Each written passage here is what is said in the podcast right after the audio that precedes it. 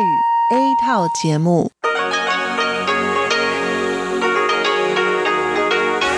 ที่นี่สถานีวิทยุเรดิโอไต้หวันอินเตอร์เนชันแนล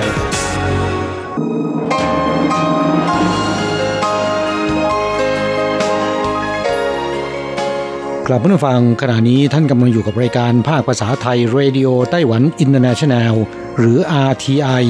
ออกกระจายเสียงจากกรุงไทเปไต้หวันสาธารณรัฐจีน เป็นประจำทุกวันนะครับ นอกจากรับฟังทางเครื่องรับวิทยุได้แล้ว ยังสามารถรับฟังรายการผ่านระบบออนไลน์ได้ที่ thai.rti.org.tw หรือที่ RTI Fanpage นะครับ ขอเชิญติดตามรับฟังรายการของเราได้ตั้งแต่บัดนี้เป็นต้นไป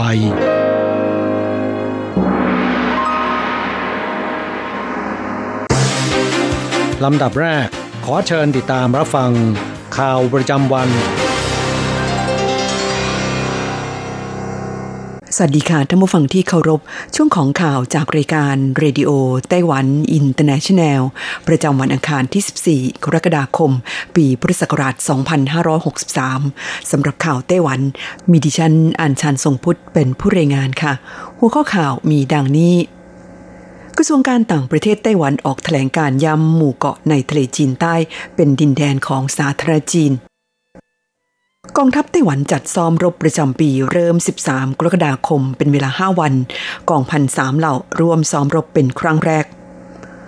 บ่ายวันที่ 14 กรกฎาคมนี้ไต้หวันซ้อมหลบภัยทางอากาศพร้อมกันทั่วประเทศ โควิด -19 ทำแรงงานต่างชาติกลับประเทศไม่ได้ กระทรวงแรงงานไต้หวันอนุญาตให้แรงงานต่างชาติที่ครบกำหนดสัญญาทำงานต่อกว่า 80,000 คนกิจกรรมว่ายน้ำข้ามทะเลสาบสุริยันจันทราประจำปี 2563 เปิดรับสมัครแล้ว กำหนดจัดขึ้นในวันที่ 27 กันยายนนี้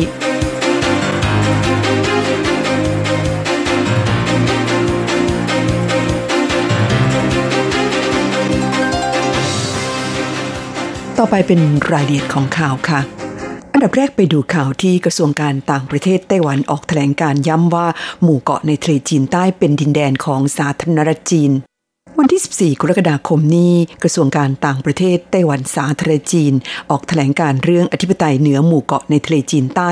พร้อมย้ำว่าจุดยืนเกี่ยวกับเรื่องนี้ของรัฐบาลสาธารณจีนไม่เคยสั่นคลอน อยู่แล้วก็ดีไต้หวันสาธารณจีนยังคงยึดมั่น ในหลักการแก้ไขข้อพิพาทด้วยสันติวิธี ต่อกรณีที่รัฐบาลสหรัฐออกมาคัดค้านจีนที่อ้างสิทธิ์เหนือหมู่เกาะในทะเลจีนใต้ และสหรัฐยังได้อ้างอิงคำตัดสินกรณีพิพาทระหว่างฟิลิปปินส์กับจีน ในเรื่องสิทธิ์เหนือหมู่เกาะในทะเลจีนใต้ ของศาลอนุญาโตตุลาการถาวรที่กรุงเฮกเมื่อปี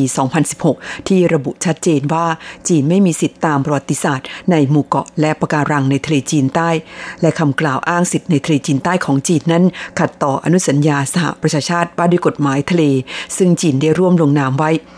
นางโอเจียงอานโฆษกกระทรวงการต่างประเทศไต้หวันสาธารณจีนแถลงในวันที่ 14 กรกฎาคมศกนี้ว่า จุดยืนเกี่ยวกับอธิปไตยเหนือหมู่เกาะในทะเลจีนใต้ของรัฐบาลสาธารณจีนนั้น ไม่เคยสั่นคลอนและไม่เคยเปลี่ยนแปลง เรายืนหยัดหลักการแก้ไขข้อพิพาทด้วยสันติวิธี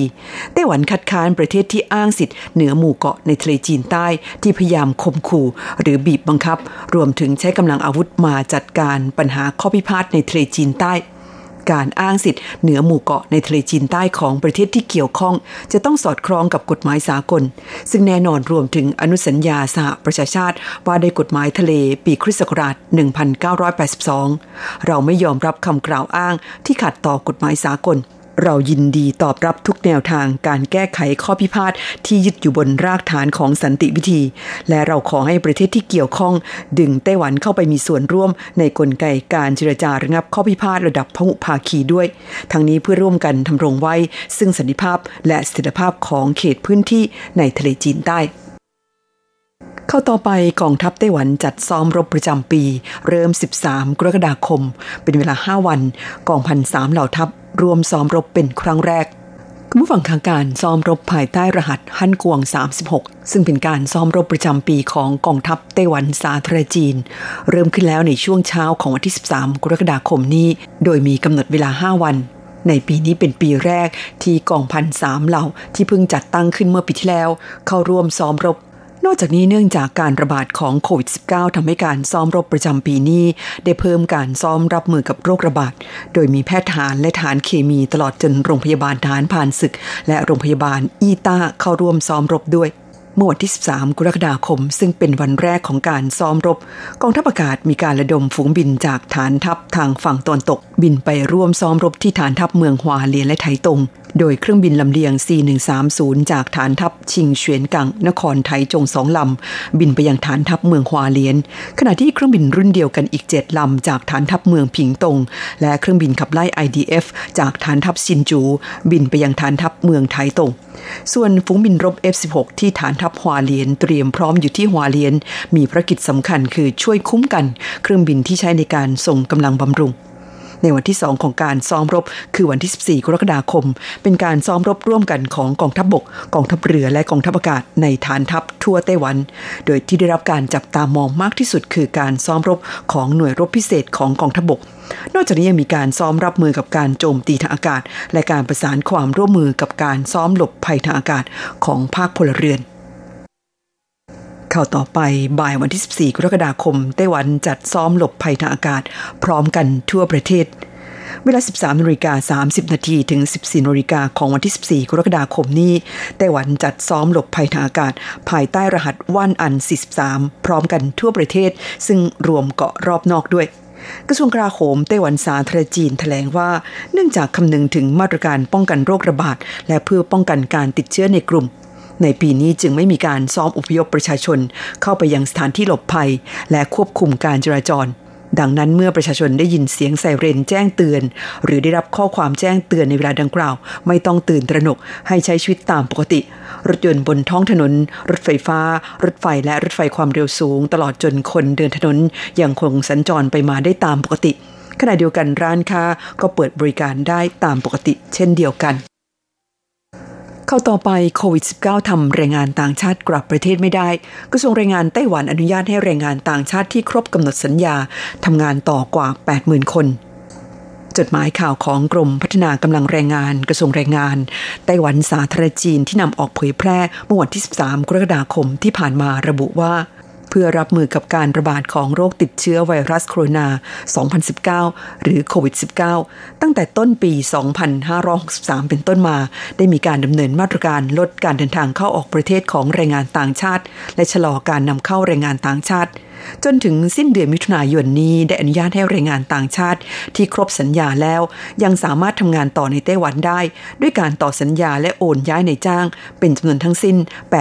82,324 คน ซึ่งนับว่าเป็นการช่วยป้องกันการแพร่ระบาดของโควิด -19 ในประเทศ และยังสามารถตอบสนองความต้องการแรงงานของนายจ้างไต้หวันได้ด้วย จดหมายข่าวดังกล่าวยังระบุว่า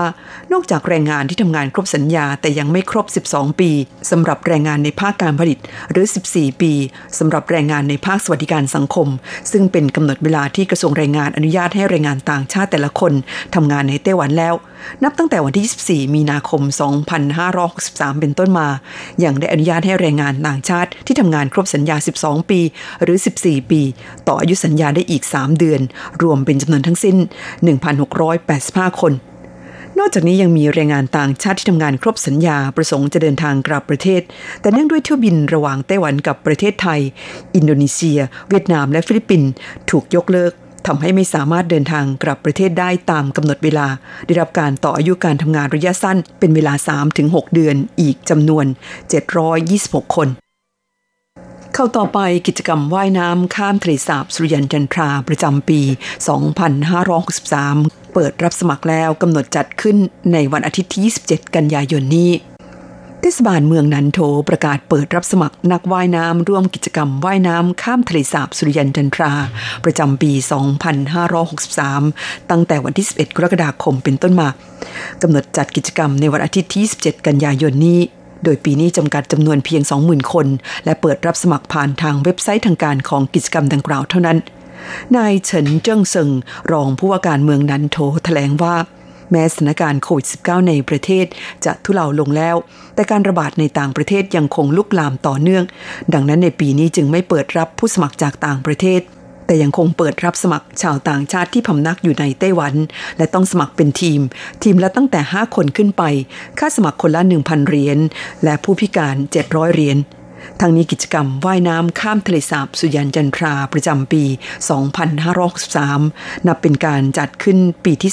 38 มีกำหนดจัดขึ้นในวันที่ 27 กันยายนนี้ โดยมีจุดเริ่มต้นอยู่ที่ท่าเรือเฉาอู้ และจุดสิ้นสุดที่ท่าเรืออีตาเช่า มีระยะทาง 3,000 เมตร ปีที่แล้วมีคนร่วมกิจกรรม 23,428 คน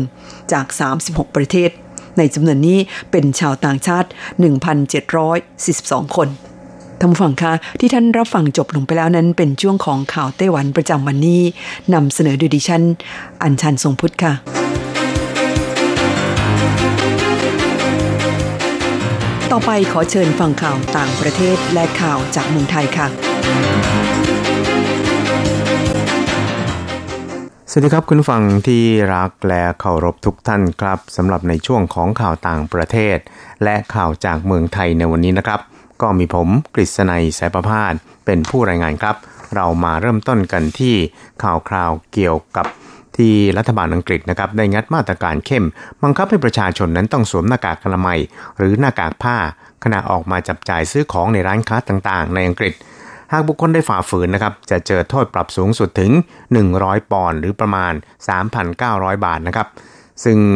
ก็จะเริ่มมีผลบังคับใช้ตั้งแต่วันที่ 24 กรกฎาคมศกนี้เป็นต้นไปครับ เดอะซันนั้นบอกว่ากฎใหมายให้สวมหน้ากากอนามัยขณะช้อปปิ้งซื้อของตามร้านค้าห้างสรรพสินค้า มีขึ้นหลังจากรัฐมนตรีหลายคนในรัฐบาลอังกฤษ ถูกวิพากษ์วิจารณ์ว่าขัดแย้งกันเอง เกี่ยวกับความจำเป็นในการสวมหน้ากากอนามัย เมื่อต้องเข้าไปในสถานที่ปิดอย่างร้านค้าเป็นต้นนะครับกระทั่งในที่สุดนะครับนายกรัฐมนตรีบริสจอนสันแห่งอังกฤษก็ได้กล่าวนะครับบอกว่า ประชาชนนั้นจะต้องสวมหน้ากากอนามัย หรือหน้ากากผ้าในร้านค้าต่างๆ ซึ่งถือเป็นนโยบายที่สร้างความปลอดภัยที่สำคัญอย่างยิ่ง ในการหยุดยั้งการแพร่ระบาดของเชื้อโควิด -19 อีกรอบครับ อีกข่าวหนึ่งเรามาดูเกี่ยวกับข่าวจากเมืองไทยนะครับ เป็นจากกรณีที่มีคณะทหารของอียิปต์ VIP ซึ่งแวะพักที่จังหวัดระยอง ระหว่างทำภารกิจ ตรวจพบการติดเชื้อโควิด -19 แล้วหนึ่งคนนำมาสู่ความตื่นตระหนกของประชาชนทั้งในพื้นที่และทั่วประเทศ หน่วยงานที่เกี่ยวข้องนั้นต้องดำเนินตามมาตรการป้องกันโควิด -19 นะครับล่าสุดมีท่าทีจากพลเอกประยุทธ์จันโอชานายกรัฐมนตรี และรัฐมนตรีว่าการกระทรวงกลาโหม ระหว่างการประชุมกับรัฐมนตรีถึงเรื่องนี้โดยพลเอกประยุทธ์ระบุที่ผ่านมาเนี่ยนะครับประเทศไทยทำดีอยู่แล้ว สิ่งที่เกิดขึ้นจากบางคนขาดระเบียบวินัยต้องแก้ไขกันต่อไป ซึ่งในเวลาต่อมานะครับพลเอกประยุทธ์นั้นก็ได้แสดงความเสียใจแล้วก็ขอโทษต่อเหตุการณ์ที่เกิดขึ้นนะครับ ทางด้านนายแพทย์ทวีสินวิษณุโยธินนะครับโฆษกสบคกล่าวถึงกรณีฐานอียิปต์เดินทางไปห้างสรรพสินค้าที่ระยองนะครับไปยังห้างแหลมทองแล้วก็ห้างสรรพสินค้าเซ็นทรัล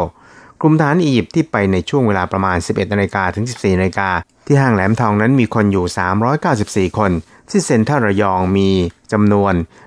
1,488 คนและอีก 7 คน เจ้าหน้าที่ยังตรวจสอบไม่พบนะครับ แต่กรมควบคุมโรคจะติดตามหมายเลขโทรศัพท์นะครับอย่างก็ตามเนี่ยใครสงสัยว่าติดเชื้อโควิด -19 มาตรวจเชื้อหาได้เลยนะครับนายแพทย์ทวีสินกล่าวต่อว่าที่ประชุม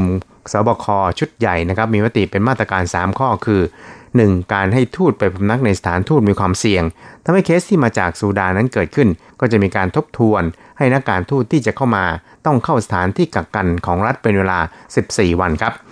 ประการที่ 2 ก็คือกระทรวงการต่างประเทศยกเลิกการบินเข้าของกองทัพอากาศอียิปต์จำนวน 8 เที่ยวบินที่เหลือนะครับให้ชะลอการอนุญาตตามมาตรการต่อไปนะครับ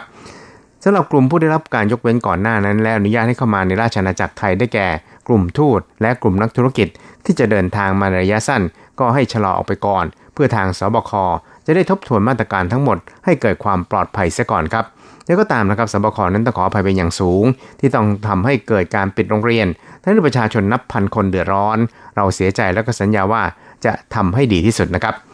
สุดท้ายเราไปดูกันที่คณะรัฐมนตรีมีมติเห็นชอบให้นายสุรศักดิ์เจริญสิริโชตพ้นจากตำแหน่งผู้ว่าราชการจังหวัดระยอง ให้เป็นดำรงตำแหน่งผู้ว่าราชการจังหวัดนครปฐมแทนนะครับ ซึ่งก็มีรายงานข่าวนะครับว่าที่มีคำสั่งย้ายผู้ว่าจังหวัดระยองในคราวนี้นั้นสืบเนื่องจากการปฏิบัติงานที่หละหลวมในการทำให้เกิดกรณีฐานอียิปต์ติดโควิด -19 ลงออกไปเที่ยว2ห้างสรรพสินค้า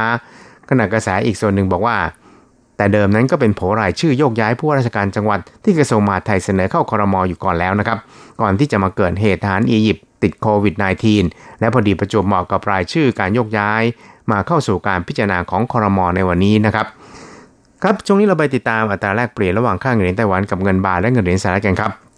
หากต้องการโอนเงินบาท 10,000 บาท ต้องใช้เงินในไต้หวัน 9,400 เหรียญไต้หวัน หากต้องการซื้อเงินสด 10,000 บาท ต้องใช้เงินในไต้หวัน 9,950 เหรียญไต้หวัน ส่วนตาแลกเปลี่ยนระหว่างค่าเงินในไต้หวันกับเงินเหรียญสหรัฐในวันนี้ 1 เหรียญสหรัฐต้องใช้เงินในไต้หวัน 29.61 เหรียญไต้หวันแลกซื้อครับ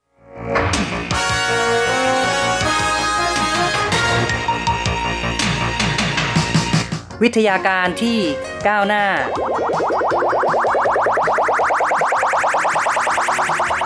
ชีวิตความเป็นอยู่ที่ทันสมัย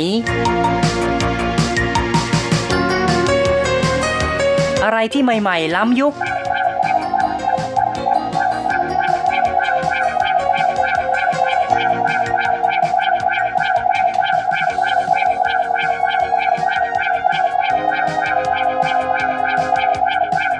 ขอเชิญติดตามในไต้หวันไฮเทค ดำเนินรายการโดย แสงชัย กิตติภูมิวงศ์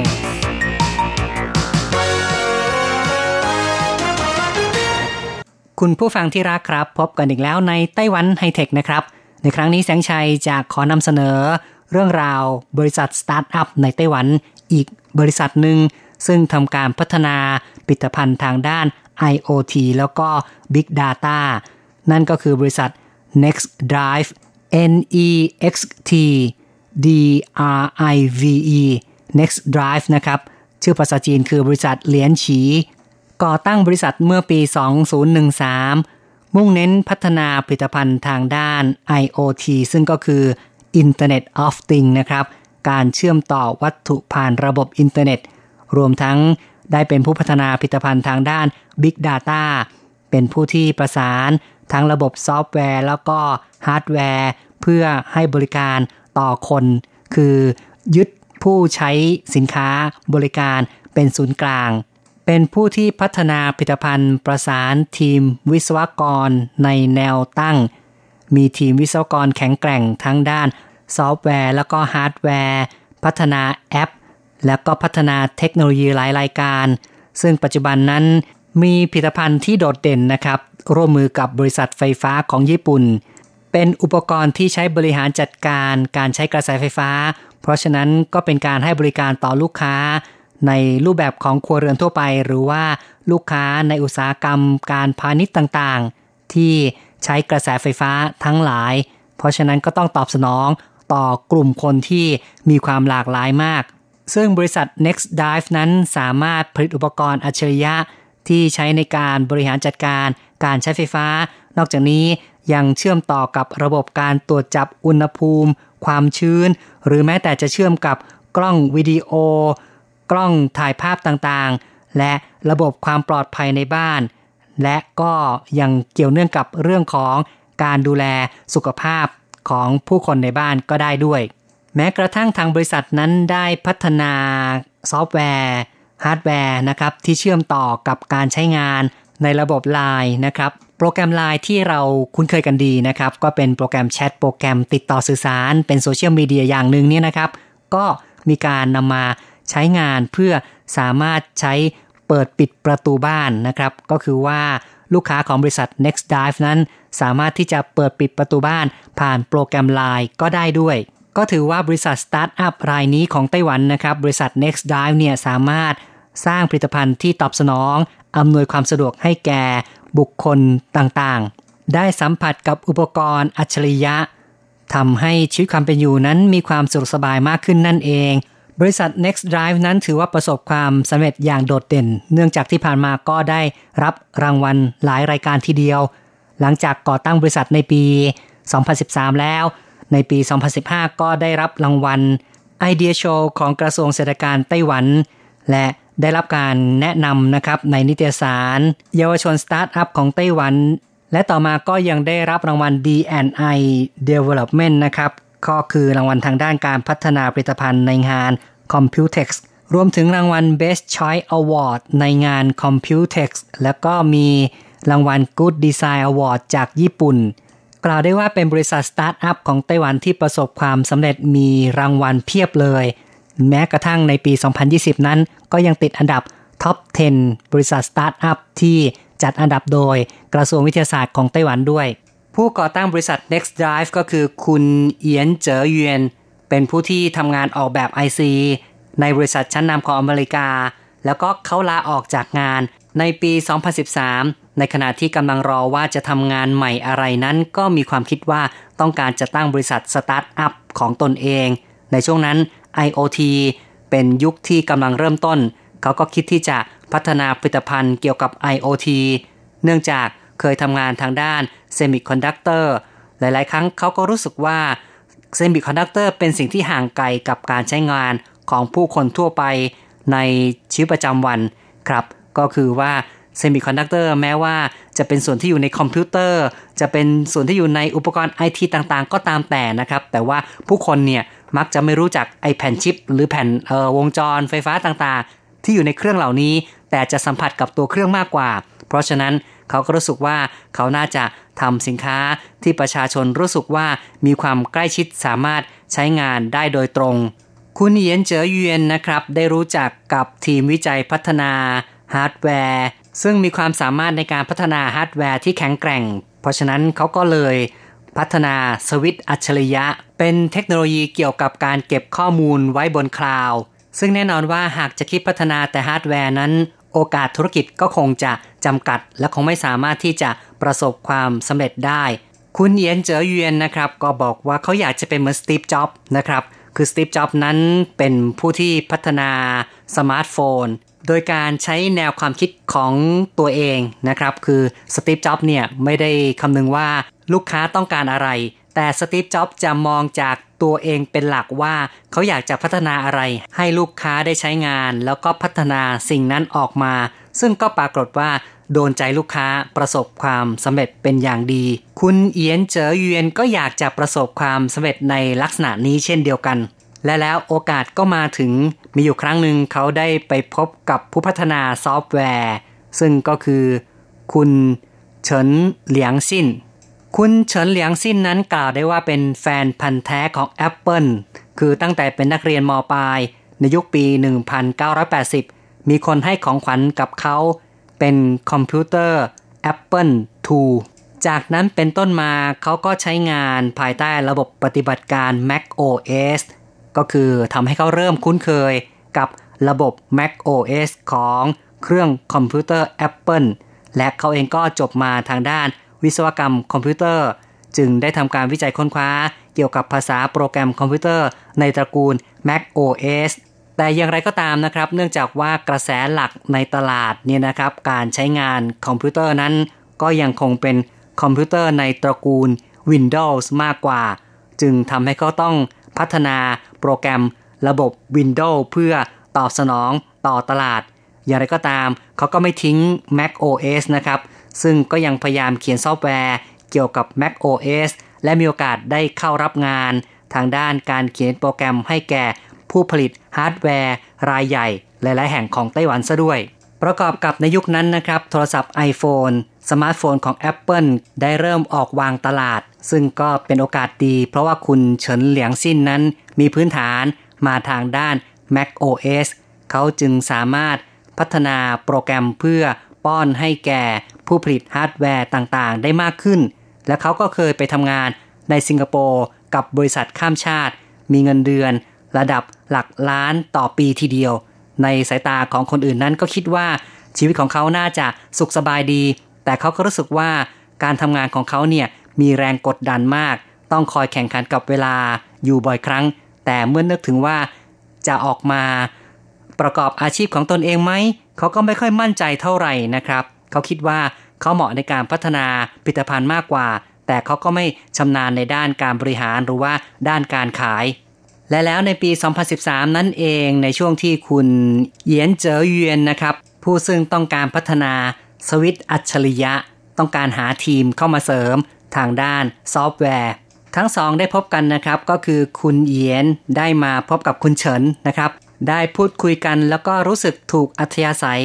และก็เป็นการผสมผสานที่ดีนะครับถ้าว่าทั้งสองเข้ามาร่วมมือกัน เนื่องจากคุณเยียนนั้นมีความเชี่ยวชาญทางด้านฮาร์ดแวร์ คุณเฉินก็เชี่ยวชาญทางด้านซอฟต์แวร์ รู้จักผ่านไปเพียงแค่ 3 เดือน ทั้งสองก็ร่วมมือกันในการก่อตั้งบริษัท Next Drive ขึ้นมา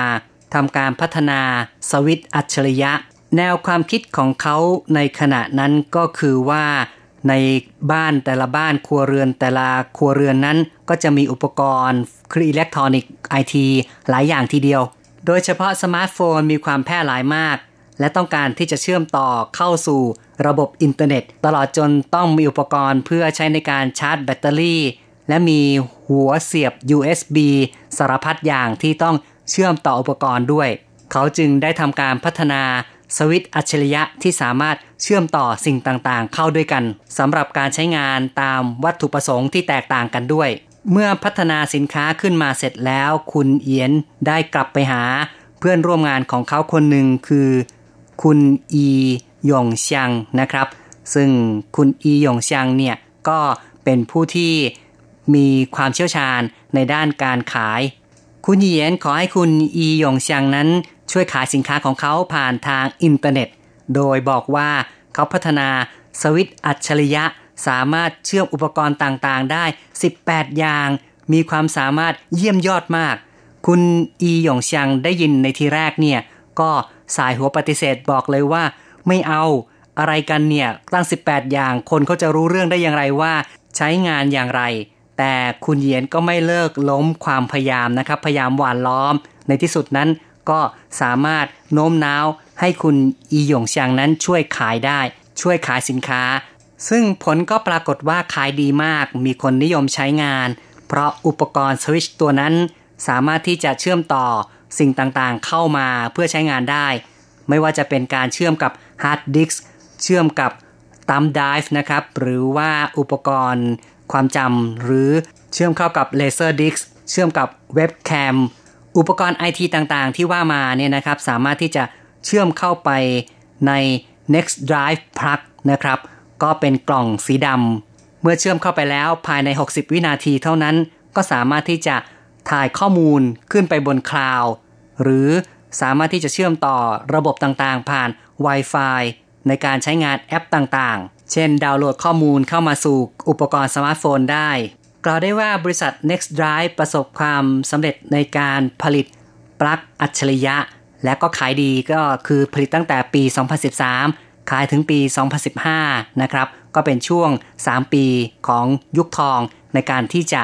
ทำไรายได้ เข้าสู่บริษัท แต่อย่างว่าแล้วนะครับ สินค้าทุกอย่างนั้นก็ย่อมมีช่วงอายุ ซึ่งหลังจากที่เทคโนโลยีมีความเปลี่ยนแปลงไปมาก อุปกรณ์ก็ย่อมสามารถที่จะตกรุ่นได้นะครับ เพราะฉะนั้นปลั๊กอัจฉริยะก็เริ่มค่อยๆ หายออกไปจากตลาด และทางบริษัทก็ได้พัฒนาผลิตภัณฑ์อื่น เช่นทำการผลิตอุปกรณ์เกตเวย์ในระบบ IoT เป็นต้น และต่อมาก็ เข้าสู่อุปกรณ์เพื่อใช้ในการประหยัดพลังงานไฟฟ้า ทาง Next Drive นะครับได้ร่วมมือกับบริษัทไฟฟ้าของญี่ปุ่นทำการพัฒนาอุปกรณ์เชื่อมต่อ แล้วก็เก็บข้อมูลการใช้กระแสไฟฟ้า สามารถเก็บข้อมูลการใช้ไฟฟ้าในครัวเรือน หรือใช้ไฟฟ้าในอุตสาหกรรม ข้อมูลเหล่านี้จะเป็นประโยชน์ในการปรับพฤติกรรมการใช้กระแสไฟฟ้า ซึ่งก็จะทำให้สามารถประหยัดกระแสไฟฟ้าได้ ในแง่ของผู้บริโภคนั้น ยังสามารถใช้ประกอบกับแบตเตอรี่ คือในญี่ปุ่นเนี่ยก็จะมีช่วงที่พีคกับออฟพีคนะครับ ในช่วงพีคก็คือช่วงที่มีการใช้กระแสไฟฟ้ามาก ราคากระแสไฟฟ้าก็จะสูง แต่ถ้าเป็น off peak คือช่วงเบาบางนั้น ค่าไฟฟ้าก็จะต่ำลง เพราะฉะนั้นก็จะใช้ร่วมกับอุปกรณ์แบตเตอรี่ ก็คือในช่วง off peak เนี่ยจะมีการเก็บพลังงานไฟฟ้า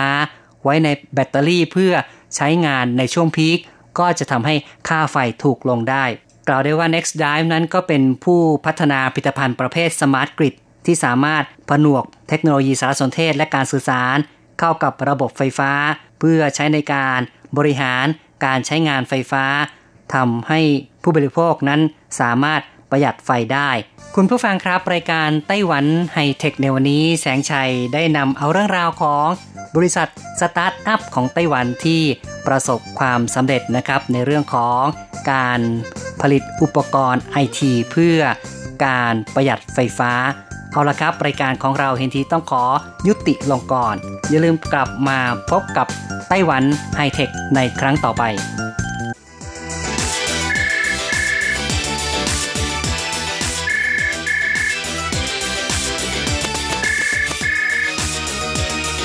ที่นี่มีเรื่องราวมากมาย ที่นี่มีสิ่งที่น่าสนใจ เราเชื่อว่าที่นี่มีสิ่งที่คุณอยากรู้ อยากเห็น อยากสัมผัส ที่นี่ไต้หวัน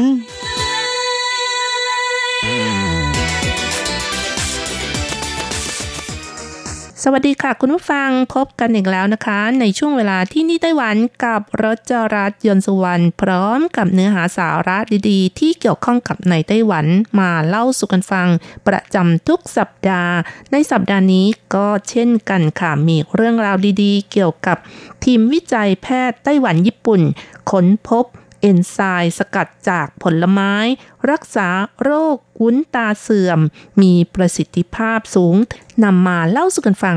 ค่ะในยุคปัจจุบันที่มีความเจริญด้านทางเทคโนโลยีก็ทำให้มีอุปกรณ์อิเล็กทรอนิกส์ทั้งหลาย ไม่ว่าจะเป็นคอมพิวเตอร์แท็บเล็ต หรือว่าสมาร์ทโฟนทั้งหลายนะคะ ก็ทำให้ผู้คนเนี่ยหมกมุ่นหรือว่าไม่ยอมห่างเหินจากอุปกรณ์เหล่านี้นะคะ ก็ทำให้เกิดโรควุ้นตาเสื่อม ทั้งๆที่อายุยังน้อยอยู่นะคะ โรควุ้นตาเสื่อม ภาษาจีนก็จะเรียกกันว่า 飛蚊症 คำว่า 飛 ก็คือบิน 蚊 ก็คือยุงนะคะ ส่วน 症 ก็คือ โรคนั่นเองค่ะ ถ้าแปลรวมๆแล้วก็คือภาวะที่มองเห็นจุดเล็กๆ ลอยผ่านไปมา โดยจะมีรูปร่างและขนาดที่แตกต่างกันไป อย่างเช่น คล้ายกับลูกน้ำของยุง หรือว่าจุด ดำๆเล็กๆ หรือว่าวงใหญ่คล้ายกับเมฆซึ่งผู้ป่วยอาจจะพบว่าเกิดจากจุดขนาดเล็กหลายๆ จุดพร้อมกันหรือว่ามีเพียงจุดขนาดใหญ่เกิดขึ้นเพียง 1-2 จุดก็ได้นะคะ และจะสามารถสังเกตได้ชัดเจนเมื่อมองไปที่ที่พื้นหลังสีสว่าง และถ้ามีการกรอกตาไปมานะคะ จุดต่างๆที่เกิดขึ้นก็จะเคลื่อนที่ไปด้วยกันค่ะ แต่หากตั้งใจที่จะมองไปยังจุดดังกล่าว ก็จะหายไปจากการมองเห็นอย่างรวดเร็วนะคะ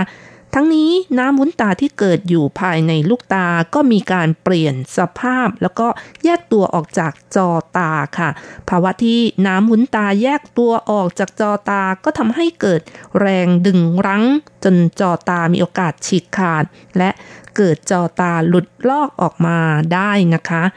สาเหตุของการเกิดวุ้นตาเสื่อมก็เกิดจากเศษเนื้อตายค่ะที่ลอยอยู่ในวุ้นตา โดยที่วุ้นตามีลักษณะคล้ายกับเจลลี่ที่อยู่บริเวณตรงกลางของลูกตา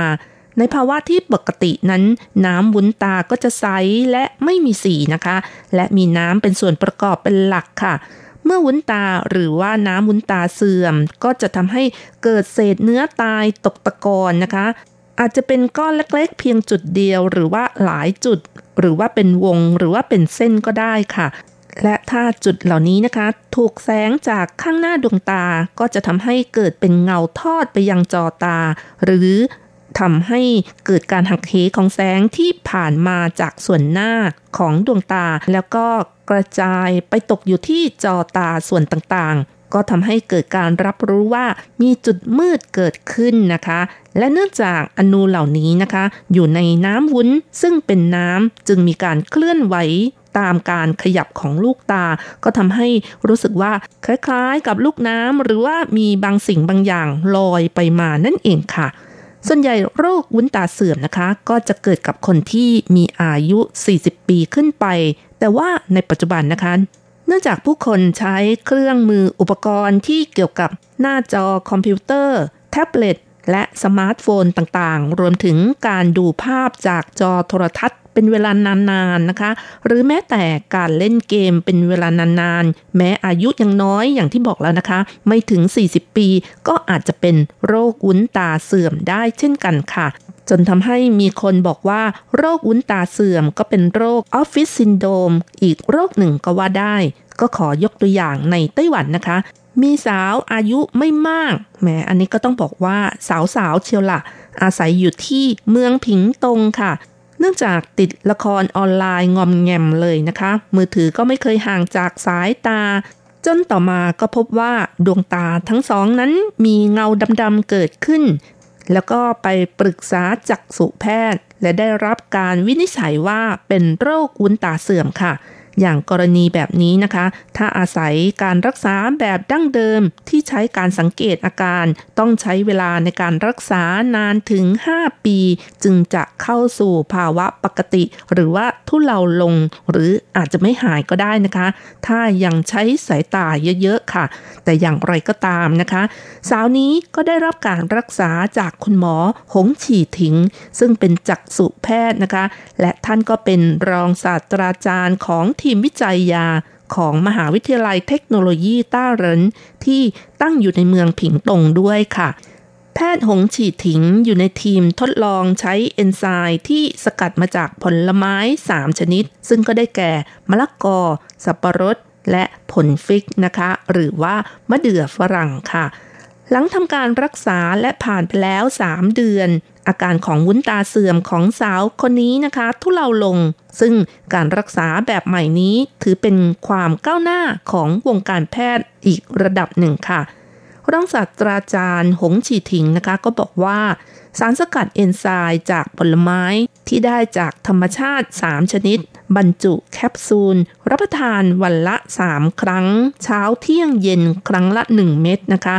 รับประทานติดต่อกันเป็นเวลา 3 เดือน จะมีประสิทธิภาพในการรักษาโรควุ้นตาเสื่อมสูงถึง 71%ค่ะ ที่สำคัญก็ยังพบว่าไม่มีผลข้างเคียงต่อร่างกายอีกด้วยค่ะ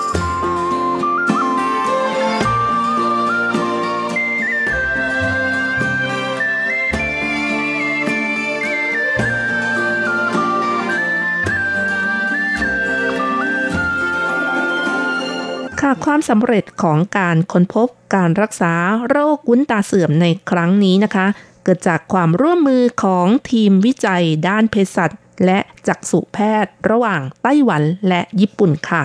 ซึ่งทีมของไต้หวันนั้นก็ประกอบไปด้วย ผู้ช่วยศาสตราจารย์ ดรหงฉีถิง แห่งมหาวิทยาลัยเทคโนโลยีต้าเหริน และทีมงานนะคะ ส่วนทางด้านทีมของประเทศญี่ปุ่นก็ประกอบไปด้วย ดรยุทากะ ทาเคยุชิ แห่งมหาวิทยาลัยแพทย์โตเกียวและหมู่คณะค่ะ ซึ่งความร่วมมือในการวิจัยนี้ก็เริ่มขึ้นตั้งแต่ปี 2015 จนถึงปัจจุบันก็เป็นเวลาเกือบ 4 ปีแล้วนะคะนายแพทย์เฉินฉีถิงนะคะยังบอกด้วยว่าการทดลองใช้เอนไซม์สกัดจากผลไม้ 3 ชนิดนี้ นำมาใช้กับผู้ป่วย และมีการวิเคราะห์ผลสำเร็จในช่วงเวลา 2 ปีที่ผ่านมา และยังได้ทดลองกับผู้ป่วยโรควุ้นตาเสื่อมถึง 280 คนค่ะ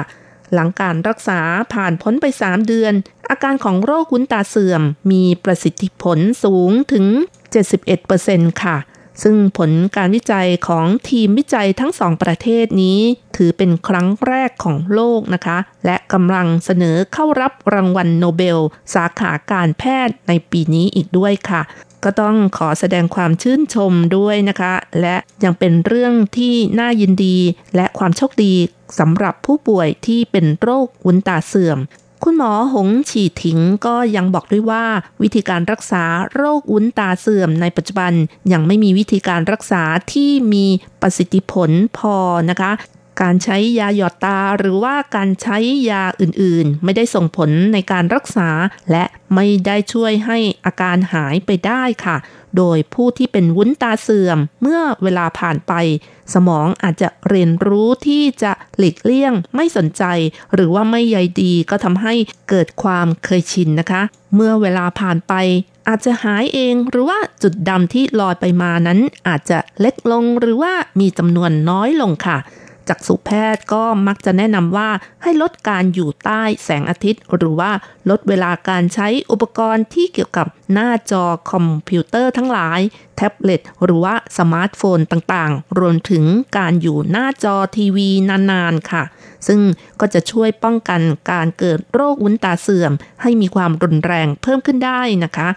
การรักษาที่ไม่รุนแรงก็จะใช้วิธีประคับ ประคอง สังเกตอาการเพื่อให้ผู้ป่วยเกิดความเคยชินต่อสภาพที่มีอยู่นะคะ ยกเว้นในบางคนที่จุดลอยบังตรงกลางทำให้การมองเห็นไม่ดี มองไม่ชัดเจนนะคะ มีผลต่อการทำงานหรือว่าการใช้ชีวิตประจำวัน เมื่อสังเกตอาการเหล่านี้หลายเดือนแล้วก็ไม่ดีขึ้นก็อาจจะพิจารณาผ่าตัด โดยเอาน้ำวุ้นตาออก หรือไม่ก็ใช้การรักษาด้วยการยิงเลเซอร์ รอบรูฉีกขาดที่จอตา สามารถลดโอกาสการเกิดจอตาหลุดลอกในอนาคตให้เหลือน้อยกว่า 5%ได้ หรือการรักษาด้วยการจี้ด้วยความเย็นนะคะ ใช้ในกรณีที่ไม่สามารถยิงเลเซอร์ รอบรูฉีกขาดได้ครบนะคะ ซึ่งการรักษาด้วยการยิงเลเซอร์ และการผ่าตัดก็ต้องใช้ค่าใช้จ่ายสูงนะคะ และที่สำคัญนะคะ ผลการรักษาก็ไม่แน่นอนนะคะ บางคนก็ได้ผล บางคนก็ไม่ได้ผลนะคะ หรือว่ามีการเปลี่ยนแปลงน้อย ไม่เกิดผลการรักษาเลยก็มีค่ะ กล่าวได้ว่า ภาวะแทรกซ้อนของโรควุ้นตาเสื่อมนั้น หากไม่รุนแรงก็จะไม่มีภาวะแทรกซ้อน และมักจะไม่มีผลกระทบต่อการมองเห็น แต่ถึงกระนั้นก็ตามค่ะถ้าผู้ที่มีปัญหาโรควุ้นตาเสื่อมก็ควรปรึกษาแพทย์ ตรวจสุขภาพดวงตาเป็นประจำอย่างน้อย 2 ปี สักครั้งหนึ่งก็ยังดีค่ะ ซึ่งว่าไปแล้วนะคะ การรักษาโรควุ้นตาเสื่อมที่มีประสิทธิภาพและได้ผลดี มีความปลอดภัยและสะดวกนั้นก็ยังคงเป็นเป้าหมายของการวิจัยพัฒนาในวงการแพทย์มาตลอดนั่นเองค่ะนายแพทย์หงฉีถิง ยังบอกด้วยว่าเอนไซม์ที่สกัดจากผลไม้ 3 ชนิดนี้ ถือเป็นของธรรมชาติ อย่างเอนไซม์จากมะละกอหรือปลาเป็นเอนไซม์นะคะ จะมีคุณสมบัติ ควบคุมการอักเสบและความเจ็บปวดค่ะ ซึ่งมะละกอเองก็เป็นผลไม้ที่อุดมไปด้วยวิตามิน A และวิตามิน C ค่ะ ช่วยต่อต้านอนุมูลอิสระ เป็นสารผลัดเซลล์ผิวที่ตายแล้วจากธรรมชาติ เป็นสารที่มีฤทธิ์เป็นกรดจากธรรมชาติอุดมไปด้วย เส้นใยอาหาร แก้ท้องผูกได้ด้วย ส่วนสับปะรดนั้นถ้าสกัดเป็นเอนไซม์ก็จะมีประสิทธิภาพในการลดอาการปวด ยับยั้งการอักเสบเช่นกัน และยังสามารถขจัดเซลล์ที่ตายออกไปค่ะ ส่วนเอนไซม์อีกชนิดหนึ่งนะคะ ที่นำมาสกัดรักษาโรควุ้นตาเสื่อมก็คือเอนไซม์จากลูกฟิก หรือมะเดื่อฝรั่งนั่นเองค่ะ ช่วยบำรุงและรักษาสายตา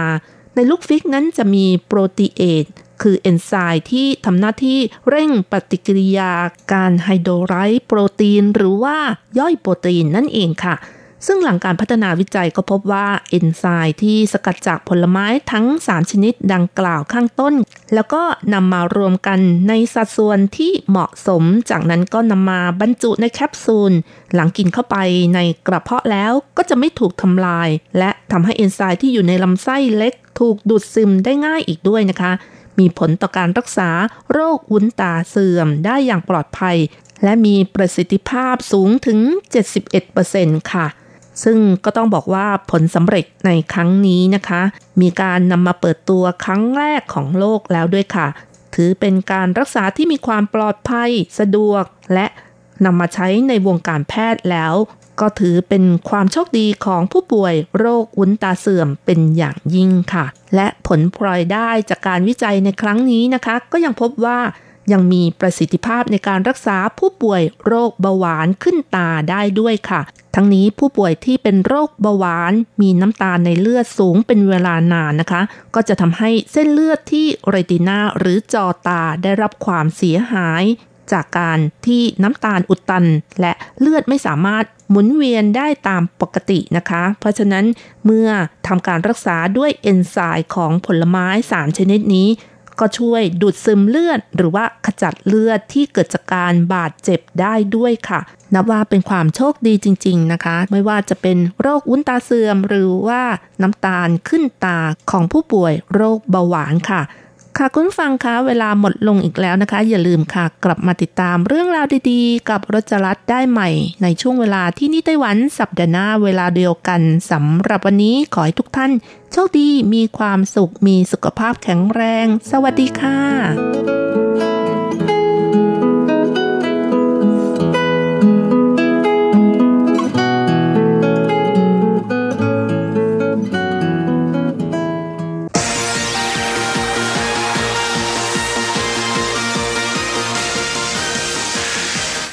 เป็นข่าว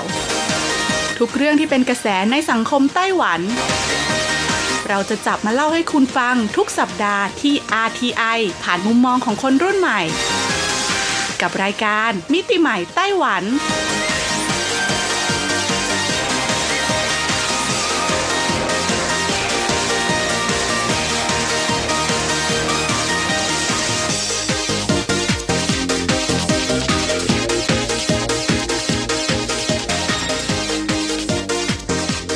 วัสดีค่ะ คุณผู้ฟัง RTI ที่เคารพทุกท่านขอต้อนรับเข้าสู่รายการมิติใหม่ไต้หวันค่ะ รายการที่จะนำเสนอเรื่องราวดีๆ เรื่องราวใหม่ๆ ที่เกิดขึ้นในไต้หวันนะคะดำเนินรายการโดยดิฉันดีเจยุ้ยมณพรชัยวุฒิค่ะ สำหรับเรื่องราวของเราในสัปดาห์นี้ค่ะบอกเลยว่าเกี่ยวข้องกับการท่องเที่ยวอีกแล้วนะคะ แต่การท่องเที่ยวของรายการมิติใหม่ไต้หวันแน่นอนว่าก็จะต้องมีความเกี่ยวข้องกับสภาพภูมิประเทศ สิ่งแวดล้อม และทรัพยากรธรรมชาตินะคะ ที่มีอยู่ในไต้หวันนั่นเองแหละค่ะ ซึ่งต้องบอกเลยละค่ะว่านอกเหนือจากทรัพยากรทางทะเลนะคะ ที่ไต้หวันมีอย่างอุดมสมบูรณ์แล้วค่ะ บริเวณพื้นที่ตรงกลางของไต้หวันนะคะ ก็ยังมีภูเขาด้วยนะคุณผู้ฟัง ซึ่งภูเขาไต้หวันส่วนใหญ่แล้วนะคะ จะเป็นภูเขาที่ค่อนข้างสูงเลยทีเดียวค่ะ ดังนั้นสังเกตได้เลยนะคะ ว่าคนไต้หวันเนี่ยนอกเหนือจากการทำกิจกรรมทางทะเลแล้วนะคะ ในช่วงฤดูร้อนแบบนี้นะคะ หรือว่าในช่วงฤดูหนาวเนี่ยเขาก็ยังมีการทำกิจกรรมที่เกี่ยวข้องกับพื้นที่สูงนะคะบนภูเขาต่างๆ ไม่ว่าจะเป็นการปีนเขา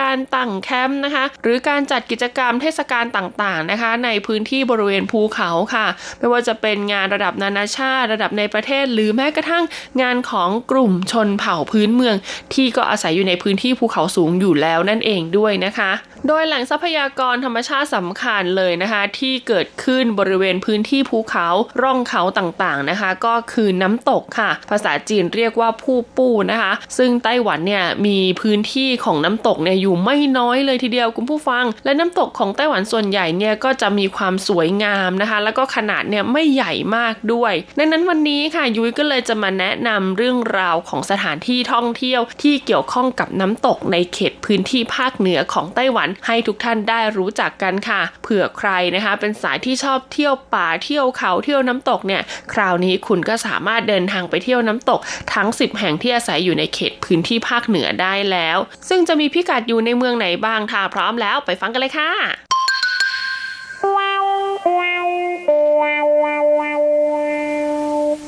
สำหรับน้ำตกสวยงามในเขตภาคเหนืออันดับ 10 นะคะ ก็คือน้ำตกที่มีชื่อว่าซันเตี้ยวหลิงผู้ปูนั่นเอง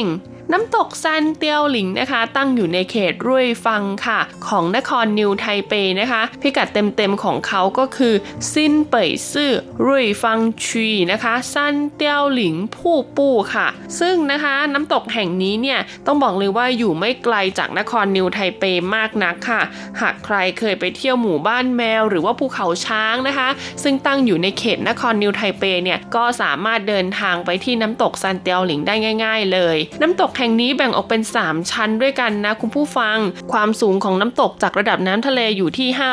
523.5 เมตรนะคะ นอกจากนี้ค่ะชั้นบนสุดของน้ำตกก็คือชั้นที่ 3 นะคะ ยังมีในส่วนของถ้ำด้วยนะ ซึ่งก็เป็นถ้ำที่เป็นเหมือนทางออกของน้ำตกนั่นเอง ดังนั้นค่ะใครจะมาเที่ยวที่นี่นะคะ เขาแนะนำว่าสามารถเดินเท้าได้เลยนะคะ ซึ่งการเดินทางนะคะสำรวจความงดงามของพื้นที่รอบน้ำตกเนี่ยทั้งหมดเลยนะคะ จะใช้เวลาประมาณชั่วโมงครึ่งได้นะคะ วิธีการเดินทางก็ไม่ยากเลยค่ะ สามารถนั่งรถไฟนะคะ รถไฟแบบธรรมดาเลย ของเขตนครนิวไทเปนะคะ ไปลงที่สถานี三貂嶺站 ค่ะ ซึ่งจากสถานีซันเตียวหลิงนะคะ ก็สามารถเดินทางไปถึงน้ำตกได้ โดยใช้เวลาเพียงแค่ 2-3 นาทีเท่านั้น ต่อมาอันดับที่ 9 ค่ะ เป็นน้ำตกซึ่งอยู่ภายในอุทยานแห่งชาติหยางหมิงซานนะคะ ของกรุงไทเปนั่นเองค่ะ น้ำตกแห่งนี้มีชื่อว่า絹絲瀑布 นะคะสำหรับพิกัดที่ตั้งของน้ำตกเจวนซือนะคะ ตั้งอยู่บนถนนชิงซานลู่ค่ะ ซอยที่ 101 นะคะ ตรอกที่ 71 นะคุณผู้ฟังแล้วก็หมายเลข 16 ค่ะ ภาษาจีนเต็มๆเลยนะคะ ก็คือ菁山路一百零一巷七十一弄十六號 นะคะ แล้วก็ต้องบอกว่าเนื่องจากอยู่ในเขตอุทยานแห่งชาติหยางหมิงซานนะดังนั้นเนี่ยคุณต้องเข้าไปภายในนั้นก่อนนะคะ แล้วก็หาดูนะคะรถประจำทางที่วิ่งอยู่ในเขตของอุทยานแห่งชาติหยางหมิงซันนั่นแหละว่ามีเส้นไหนบ้างนะคะ ที่ผ่านนะคะบริเวณถนนชิงซันลู่นะก็จะทำให้คุณเนี่ยสามารถหาทางเดินนะคะ ที่จะเดินเข้าไปยังน้ำตกได้ค่ะ ต้องบอกเลยว่าน้ำตกแห่งนี้มีความสูงประมาณ 2.2 กิโลเมตรนะเขาบอกว่าแบ่งระดับน้ำตกออกเป็นทั้งหมด 5 ชั้นด้วยกันค่ะ ระยะทางนะคะในการเดินรอบน้ำตกเนี่ยก็ใช้เวลาประมาณชั่วโมงครึ่งอีกเช่นเดียวกัน แล้วก็จากปากทางก็คือจากถนนนะคะ เดินมาจนถึงจุดที่เป็นชั้นแรกของน้ำตกเนี่ยก็จะมีระยะทางประมาณ 1 กิโลเมตรค่ะ ซึ่งตลอดระยะทางในการเดินน้ำตกแห่งนี้ต้องบอกเลยว่าค่อนข้างดีเลยทีเดียวนะคะ แต่อุปกรณ์ที่ใช้ในการปีนเขานะคะ บางพื้นที่ที่มีความชันมากๆเนี่ยก็แนะนำว่าให้พกติดตัวไปด้วย แต่กว่า 80%ของทางเดินนะคะ ขึ้นไปยังยอดสูงสุดของน้ำตกแห่งนี้เนี่ยต้องบอกเลยว่าถูกทำไว้อย่างสวยงามแล้ว เนื่องจากว่าอยู่ภายในพื้นที่ของอุทยานแห่งชาติหยางหมิงซันด้วยนั่นเองต่อมาอันดับที่ 8 ค่ะ เป็นน้ำตกซึ่งตั้งอยู่ในเขตเมืองอีหลันนะคะ พิกัดของน้ำตกแห่งนี้ค่ะอยู่ที่อีหลันเซียนนะคะ เจียวซีเซียงนะคะ ปายโถเจียวลู่นะคะอีป่ายจิ๋วสือลิ่วเฮาค่ะ วิธีการเดินทางไปน้ำตกแห่งนี้นะคะ เท่าที่ยุยอ่านรีวิวมานะคุณผู้ฟังส่วนใหญ่ก็คือจะต้องไปโดยรถยนต์ส่วนตัวค่ะ ดังนั้นถ้าใครไม่มีรถยนต์ส่วนตัวแนะนำว่าให้เดินทางไปที่เมืองอีหลัน เขตเจลซีก่อนนะคะ จากนั้นค่ะก็ให้ทำการเช่ารถนะคุณผู้ฟังให้เขามีคนขับด้วยนะคะ เพราะว่าต้องขับขึ้นภูเขาไปนิดนึงนะคะ ให้เขามีคนขับไปส่งบริเวณนั้น แล้วก็อาจจะนัดเวลาที่รับลงมาได้ เพราะว่าเขาจะมีจุดจอดรถอยู่บริเวณปากทางเดิน ที่จะเดินเข้าไปอย่างน้ำตกนั่นเอง น้ำตกแห่งนี้ความสูงไม่มากค่ะประมาณ 30 เมตรเท่านั้นนะคะ ซึ่งต้องบอกเลยว่าเป็นน้ำตกที่จะมีนะคะ น้ำเนี่ยถือว่าไม่เยอะเท่ากับ 2 น้ำตกแรกที่ผ่านมานะคะ ดังนั้นเหมาะมากๆเลยทีเดียวค่ะ กับใครที่ชอบอยากจะเล่นน้ำนะคะ น้ำตกแห่งนี้เนี่ยเขาจะมีพื้นที่ที่เป็นหินนะคะ แล้วก็มีน้ำตกเนี่ยไหลลงมานะคะ ขังอยู่เป็นหย่อมๆนะคะให้เราสามารถลงไปเล่นน้ำได้ด้วยนะคุณผู้ฟัง ซึ่งหากคุณไปถึงน้ำตกแห่งนี้แล้วนะคะ แล้วอยากรู้ว่าบริเวณไหนเนี่ยเป็นจุดที่สามารถชมวิวได้ หรือว่าเล่นน้ำได้นะคะ ให้ดูจากการทำทางเดินของเขาค่ะ ถ้าเป็นทางเดินที่ปลอดภัยนะคะ แล้วก็สะดวกสบายมีคนเดินเข้าไปเยอะเนี่ยแสดงว่าจุดนั้นเนี่ยเป็นจุดชมวิว แล้วก็สามารถลงไปเล่นน้ำได้ แต่ถ้าจุดไหนเนี่ยไม่มีทางเดินนะคุณผู้ฟังเป็นทางป่าเข้าไปแล้ว แต่คุณแบบเห็นน้ำตกอยู่ไรๆเนี่ยแนะนำว่าอย่าเข้าไปนะคะ แสดงว่าบริเวณนั้นเนี่ยอาจจะเป็นแหล่งที่อยู่ของสัตว์ป่าหรือว่าปริมาณน้ำบริเวณนั้นเนี่ยอาจจะมากเกินไป ซึ่งไม่เหมาะกับการที่คนเนี่ยจะลงไปเล่นนะคะอาจจะมีในส่วนของน้ำวนนะคะ หรือว่ากระแสน้ำที่ค่อนข้างเชี่ยวนั่นเอง ดังนั้นนะคะ การไปเที่ยวน้ำตกของไต้หวันนะคะ โดยเฉพาะน้ำตกที่เขาเปิดให้เล่นได้แบบนี้เนี่ยก็จะต้องศึกษาให้ดี ๆ ด้วยนะคุณผู้ฟังเพื่อความปลอดภัยนะคะ และอีกอย่างหนึ่งที่อยากจะเตือนไว้ค่ะ ระหว่างทางเดินไปน้ำตกแห่งนี้ด้วยความที่เป็นพื้นป่าที่ค่อนข้างอุดมสมบูรณ์ค่ะ เขาก็เลยมีส่วนที่น้องลิงเนี่ยอาศัยอยู่เป็นจำนวนมาก ดังนั้นหากคุณพบเห็นน้องลิงนะคะ อยู่ระหว่างทางนะอย่าไปเล่นกับเขานะคะ เขาเป็นลิงป่าไม่ได้ผ่านการฝึกมาแต่อย่างใดนะคะ ให้เดินผ่านๆไปแล้วก็ช่วยกอดสัมภาระของคุณไว้ให้ดี ๆ ด้วยนะคะสำหรับน้ำตกแห่งนี้ค่ะ มีชื่อว่าโฮต้งเขิงผู้ปูนั่นเอง ต่อมาอันดับที่ 7 ค่ะ คือน้ำตกที่มีชื่อว่าอิงเหอต้งผู้ปู้นะคะ น้ำตกแห่งนี้ค่ะตั้งอยู่ในเขตนครนิวไทเปนะคะสำหรับพิกัดเต็มๆของเขาเลยนะคะ ก็คือซินเป่ยซื่อนะคะ แล้วก็ซินเตียนชีนะคะอยู่ที่เขตซินเตียนของนครนิวไทเปค่ะ บนถนนอิงเหอลู่นะคะ หมายเลขลิ่วสือปาเฮา68 ค่ะ วิธีการเดินทางนะคะ สามารถขับรถยนต์ส่วนตัวไป หรือว่านั่งรถประจำทางไปก็ได้ค่ะ อันนี้ค่อนข้างสะดวกนะคะสำหรับคนที่ไม่มีรถ อยากจะไปสัมผัสความงดงามของธรรมชาติแบบน้ำตกที่อยู่ไม่ไกลมากนะคะ เพราะคุณสามารถนั่งรถไฟฟ้านะคะ สายสีเขียวค่ะ ไปลงที่สถานีซินเตียนได้เลยนะคะซินเตียน station เรียกได้ว่าเป็นสุดทางสายสีเขียวของอีกฝั่งหนึ่งนะคะ จากนั้นค่ะก็ให้ต่อรถบัสนะคะ คุณผู้ฟังรถเมล์ค่ะ สายเขียว 12 ค่ะ หรือว่า綠十二公車 นะคะ ไปลงที่ป้าย銀河洞站 ค่ะ ซึ่งก็จะเป็นป้ายที่อยู่บริเวณปากทางเดินเข้าไปยังน้ำตกนั่นเองนะคะ ซึ่งระยะทางนะคะจากป้ายรถเมย์ค่ะ ไปจนกระทั่งถึงจุดที่เราจะเห็นความสวยงามของน้ำตกเนี่ยเขาบอกว่าประมาณ 1.3 กิโลเมตรนะคะ ใช้เวลาเดินเท้าประมาณ 15 นาทีด้วยกันค่ะ แต่ถ้าคุณจะเดินจากในส่วนของตีนเขานะคะ ซึ่งเป็นด้านล่างของน้ำตกเนี่ยปีนขึ้นไปจนถึงชั้นบนสุดของน้ำตกนะคะ ก็จะใช้เวลาอีกประมาณครึ่งชั่วโมงด้วยกันค่ะ ต้องบอกเลยละค่ะว่าน้ำตกแห่งนี้ไม่สามารถเล่นน้ำตกได้นะคะ เพราะว่าเป็นน้ำตกที่เรียกได้ว่าไหลจากภูเขานะคะ แล้วก็ผ่านในส่วนของบริเวณปากถ้ำนะคะ โดยบริเวณด้านข้างของปากถ้ำนะคะ ก็มีการสร้างเป็นจุดชมวิวค่ะ ในสไตล์จีนโบราณนะคะ ซึ่งสวยงามมากๆทำให้หลายๆ คนนะคะ ที่เดินทางไปยังสถานที่แห่งนี้เนี่ยเรียกว่าเป็นน้ำตกแห่งสวงสวรรค์เลยทีเดียวนะพอขึ้นไปปุ๊บเนี่ยคุณจะได้สัมผัสถึงความสดชื่นนะคะ แล้วก็ภายในบริเวณถ้ำที่เขารีโนเวทใหม่นะคะให้เป็นเหมือนสถานที่พักของนักท่องเที่ยวที่เดินทางมาถึงนะคะ ก็ยังมีเครื่องดื่มเนี่ยจำหน่ายด้วย ต้องบอกเลยว่าอิงเหอต้งนะคะ หรือว่าถ้ำอิงเหอเนี่ยถูกพบในปีคศ1912 ค่ะ ต่อมาอันดับที่ 6 ค่ะ คือน้ำตกที่มีชื่อว่าหวินเซินผู้ปู้ค่ะ น้ำตกแห่งนี้ค่ะตั้งอยู่ที่เขตซานเสียนะคะของนครนิวไทเปค่ะ ซึ่งวิธีการเดินทางค่ะ ก็ไม่ได้ยากเท่าไหร่นะคะ สามารถโดยสารรถประจำทางสาย 807 ไปลงที่สถานีสงคงจันนะคะ แล้วก็จากทางป้ายรถเมล์ค่ะ เดินเข้าไปจนถึงปากทางเข้าน้ำตกนะคะ ใช้เวลาประมาณอีก 15 นาทีด้วยกันค่ะ พอไปถึงปากทางเข้าน้ำตกแล้วนะคะ ถ้าคุณต้องการเดินทางชมวิวทิวทัศน์รอบน้ำตกนะคะ รวมถึงการปีนเขาขึ้นไปถึงชั้นสูงสุดของน้ำตก ซึ่งน้ำตกแห่งนี้มีถึง 5 ชั้นด้วยกันนะคุณผู้ฟังก็จะใช้เวลาอีกประมาณ 1 ชั่วโมงครึ่งค่ะ น้ำตกแห่งนี้สามารถเล่นได้นะคะ มีจุดพักระหว่างทางนะคะ ซึ่งบริเวณจุดพักเนี่ยเขาก็จะมีแอ่งที่น้ำเนี่ยตกลงมาแล้วก็ขังอยู่นะคะ ซึ่งบริเวณนั้นเนี่ยก็จะสามารถเล่นได้แต่ก็ต้องดูดี ๆด้วยนะคะ เพราะว่าพื้นที่เนี่ยค่อนข้างกว้างนิดนึงบางที่เนี่ยเขาอาจจะให้เล่นได้แค่ครึ่งเดียว อีกครึ่งหนึ่งเนี่ยอาจจะเป็นน้ำน้ำลึกลงไปเลยก็ได้ หรือว่ามีน้ำวนนะคะ ดังนั้นก็ขอให้ระวังด้วย อีกอย่างหนึ่งค่ะเขาบอกว่าให้ระวังในส่วนของหินนะคะ ที่อยู่บริเวณไหลทางต่างๆ ค่อนข้างลื่นเลยทีเดียวค่ะ เพราะว่าน้ำตกแห่งนี้เนี่ยมีความชื้นอยู่ตลอดทั้งปีเลยนะคุณผู้ฟัง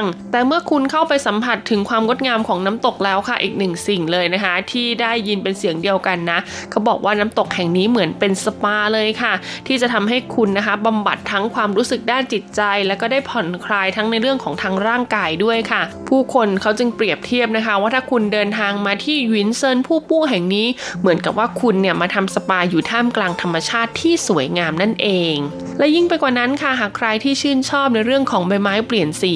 รวมถึงดอกไม้นะคะ ที่ออกในฤดูใบไม้ผลิค่ะ ทั้ง 2 ฤดูนี้คุณก็สามารถมาเที่ยวที่วินเซินผู้ปู้ได้นะคะ เพราะว่าเขาจะมีในช่วงฤดูใบไม้เปลี่ยนสีในเดือนกันยายนถึงเดือนตุลาคมค่ะ ใบไม้ที่อยู่ภายในบริเวณของอาน้ำตกแห่งนี้นะคะ ก็จะเปลี่ยนเป็นสี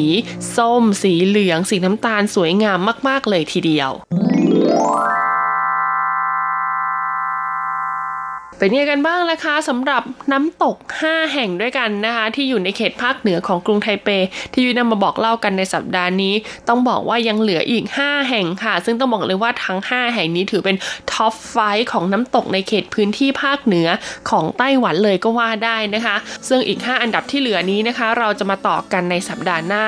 แต่หากใครนะคะอยากฟังรายการย้อนหลังพร้อมกับการรับชมความงดงามของภาพน้ำตกจากสถานที่ต่างๆนะคะ ตั้งแต่อันดับ 10 ถึงอันดับ6 ที่ยุ้ยได้กล่าวไปแล้วเนี่ยก็สามารถคลิกเข้าไปชมได้เลยค่ะ ที่เว็บไซต์ th.rti.org.tw นะคะ แล้วก็เซิร์ชหารายการมิติใหม่ไต้หวันค่ะสำหรับวันนี้หมดเวลาแล้วพบกันใหม่สัปดาห์หน้านะคะ สวัสดีค่ะ เวลาลูกถามว่าตอนนี้คุณปู่อยู่ไหนจนตอบว่าปู่ของหนูตอนนี้อยู่บนพระจันทร์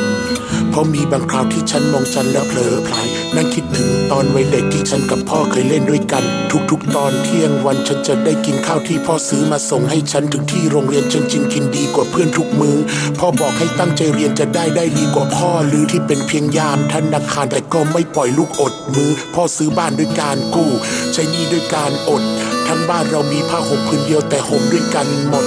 พ่อสอนเกิดเป็นมนุษย์นั้นกฎแห่งกรรมเป็นผู้กำหนด และชอบสวดมนต์อยู่ในห้องพระคือภาพที่ฉันยังจำยังจดเป็นไข้นอนหนาวขดฉันยังเห็นพ่อนั่งเฝ้าเห็นภาพมืออาหารที่เรานั่งกินกลางแมงเมาพ่อชอบเพลงเดือนเพนญสูงไฟให้แรงเข้าและบอกเสมอว่าตอนพ่อแก่แล้วพ่อหวังพึ่งแรงเจ้าย้อนการเวลา อาฉายมาจำชัดในใจ